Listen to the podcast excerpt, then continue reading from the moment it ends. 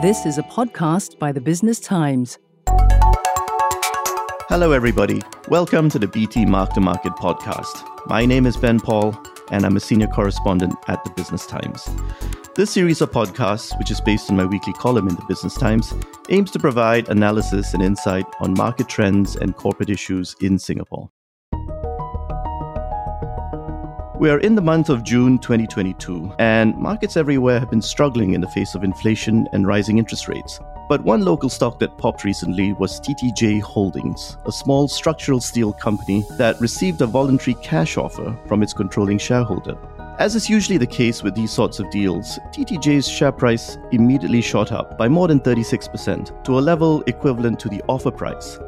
Now, you would think that would be a cause for celebration, but many investors are upset about the offer price not being high enough, and some have complained that the company's major shareholder is using a loophole that will allow him to take the company private more easily.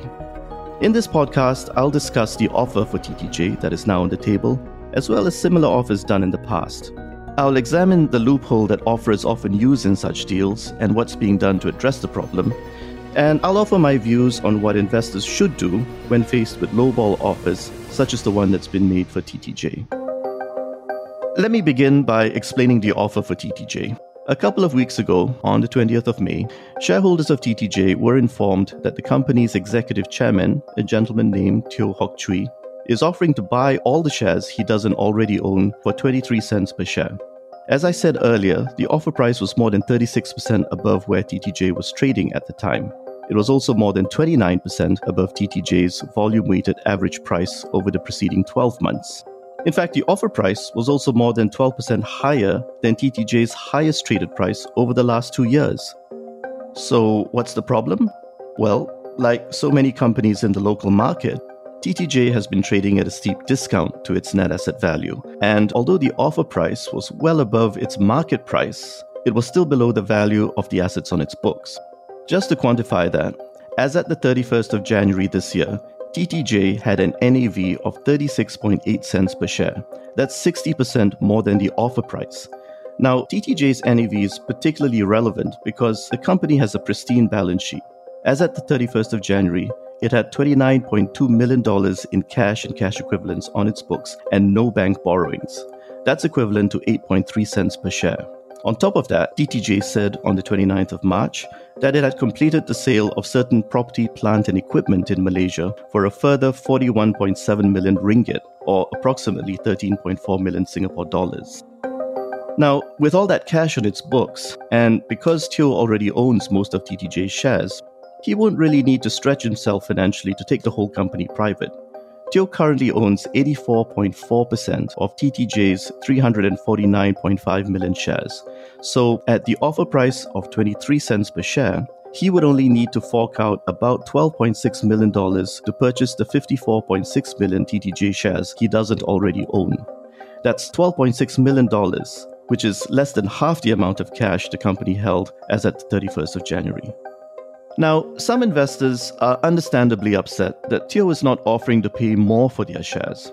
But he's only doing what any sensible business person would do in the same position. The real problem here is that Teo is exploiting a loophole, which I must emphasize has been used by many other major shareholders, that will enable him to reach the compulsory acquisition threshold more easily. Compulsory acquisition refers to the legal right that major shareholders have to force the last few remaining minority investors to accept their offer once they cross a certain ownership threshold. Under Section 215 of the Companies Act, an offeror can exercise the right of compulsory acquisition once it obtains 90% of a target company's shares that it and its related companies did not already own.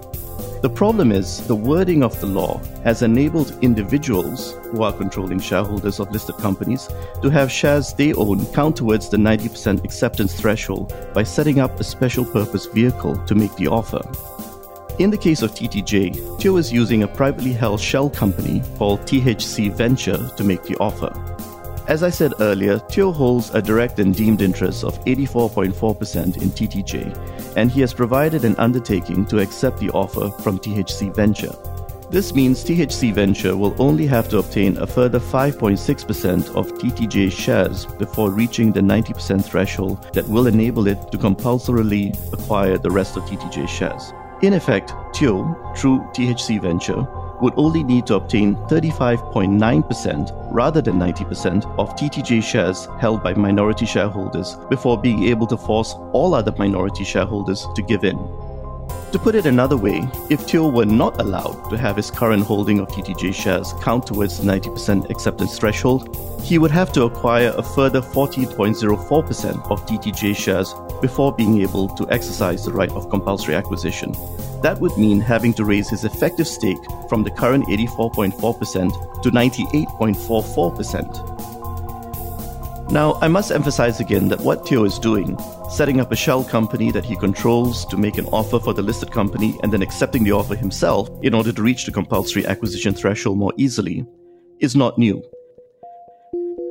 This loophole has been used by several other major shareholders in recent years to take their public listed companies private. And there have been lots of complaints that the loophole negates an important protection for minority shareholders. In fact, the mark to market column raised this point last year in the wake of a number of lowball voluntary cash offers. So, how can investors protect themselves in the face of such opportunistic offers? And still to come, why haven't market regulators closed this loophole? I'm going to talk about that next. Find us on Apple, Spotify, Google Podcasts, or via the Google Voice Assistant and Amazon Alexa enabled devices. And now back to our podcast episode.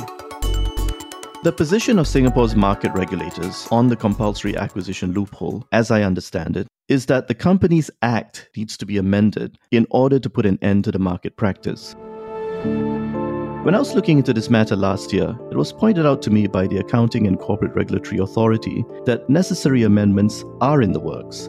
Back in 2018, ACRA set up what is called the Companies Act Working Group to review several areas of the Companies Act and this working group has made some recommendations that would address the loophole. The big question is whether the recommendations will ultimately be accepted by the government and put before Parliament. According to a 2019 report from the Companies Act Working Group, the Ministry of Finance did not accept a recommendation back in 2011 that shares held by so called associates of an offerer be excluded from the calculation of the 90% acceptance threshold. The MOF said at the time that the existing provisions had not given rise to any particular concerns. Moreover, the change should make it more difficult for an offerer to obtain full ownership of a target company, especially if the offerer already has a large stake in the company when the offer is made. This was a long time ago, of course, and with the protracted underperformance of the local market over the past decade and the string of lowball offers we've seen in recent years, I would hope attitudes at the Ministry of Finance have changed on this matter, and that the government ultimately accepts that something must be done. Still, even if changes to the Companies Act are in the works, it seems strange to me that the authorities do not feel able in the meantime to challenge a market practice that is clearly not in keeping with the spirit of the law. As an investor, it makes no sense to me that major shareholders can have the shares they own count towards the 90% acceptance threshold if they make an offer via a special purpose vehicle, but not if they make the offer directly. So, where does this leave investors? Well, if investors are unhappy with the price they're offered, all they can do is refuse the offer and wait to see if the offer succeeds in breaching the compulsory acquisition threshold. Once the threshold is breached, they really have no choice in the matter. But by holding out, they might succeed in getting the offerer to raise the offer price. This is what happened in the case of Dutech Holdings, a company that makes safes and cash handling systems. Last year, Dutech's controlling shareholder made an offer for the company in the same manner as TTJ's controlling shareholder, using a special purpose vehicle to exploit the compulsory acquisition loophole. But the offer price of 40 cents per share wasn't high enough to get enough minority investors on board, much like TTJ, the offer price was below book value, and Dutech's balance sheet was also loaded with cash.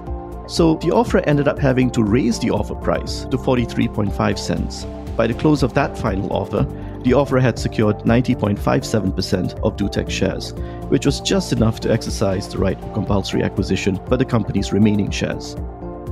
The same thing could happen with TTJ. The offerer hasn't said that the offer of 23 cents per share is its final offer. So there is a chance that the offer price will be raised if minority shareholders do not immediately accept what's on the table.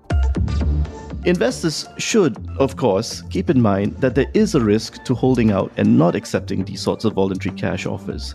When these offers lapse, there is a very high chance of the market price of these companies' shares tumbling sharply, at least in the short term. So, investors who hold out need to be quite sure that they are comfortable holding on to the stock for the long term.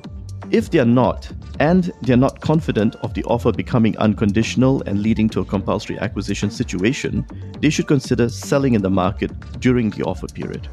In general, my own inclination in these situations is to hold out and wait for the offerer to take my shares from me in a compulsory acquisition.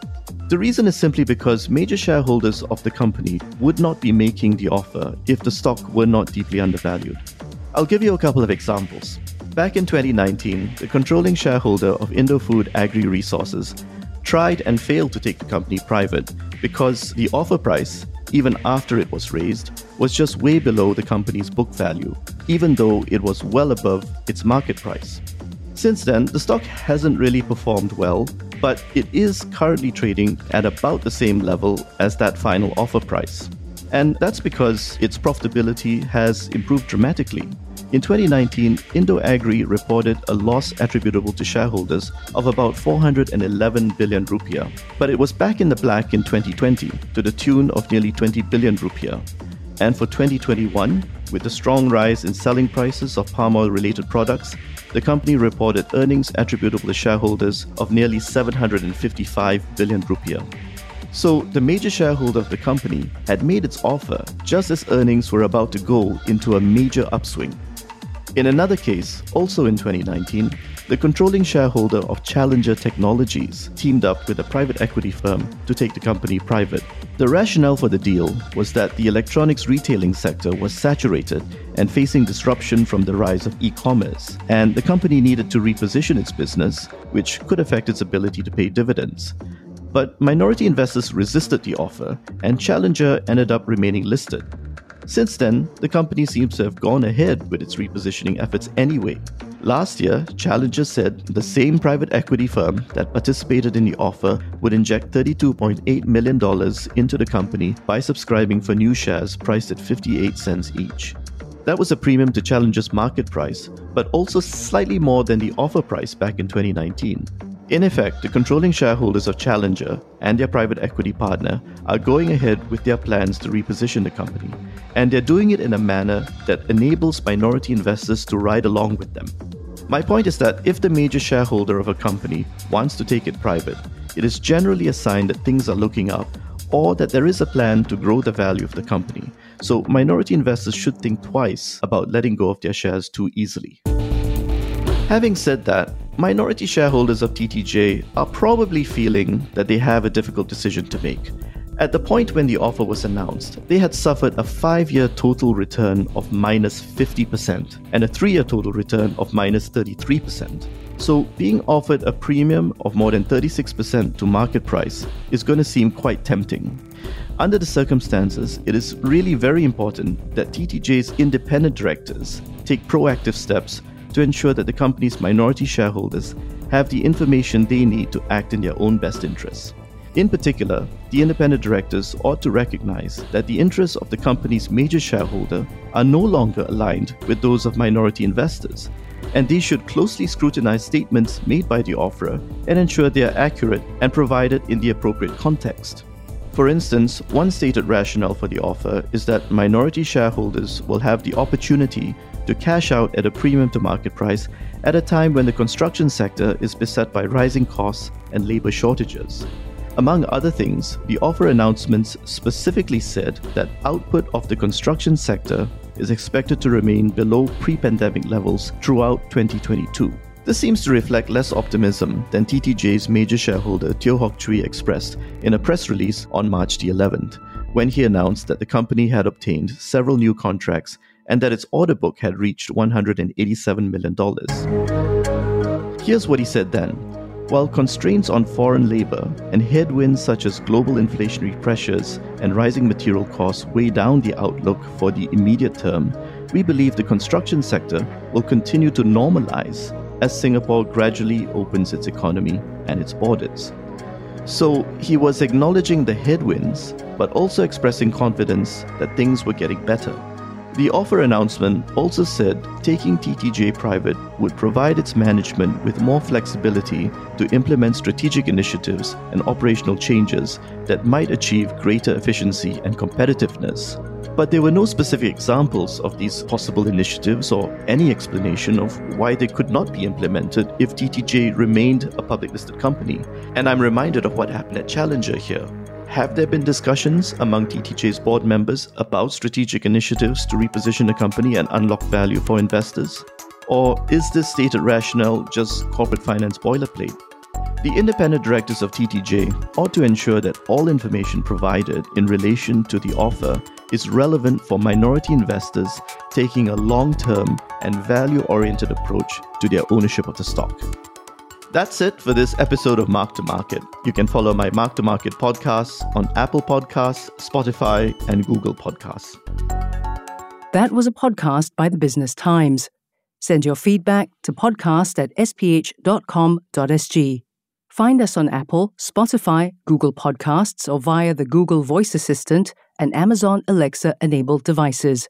For more podcasts by The Straits Times, The Business Times, and Money FM 89.3, you can also download the AWEDIO by SPH app. That's A W E D I O. Do note, all analyses, opinions, recommendations, and other information in this podcast are for your general information only. You should not rely on them in making any decision. Please consult a fully qualified financial advisor or professional expert for independent advice and verification. To the fullest extent permitted by law, SPH Media shall not be liable for any loss arising from the use of or reliance on any analyses, opinions, recommendations, and other information in this podcast. SPH Media accepts no responsibility or liability whatsoever that may result or arise from the products, services, or information of any third parties.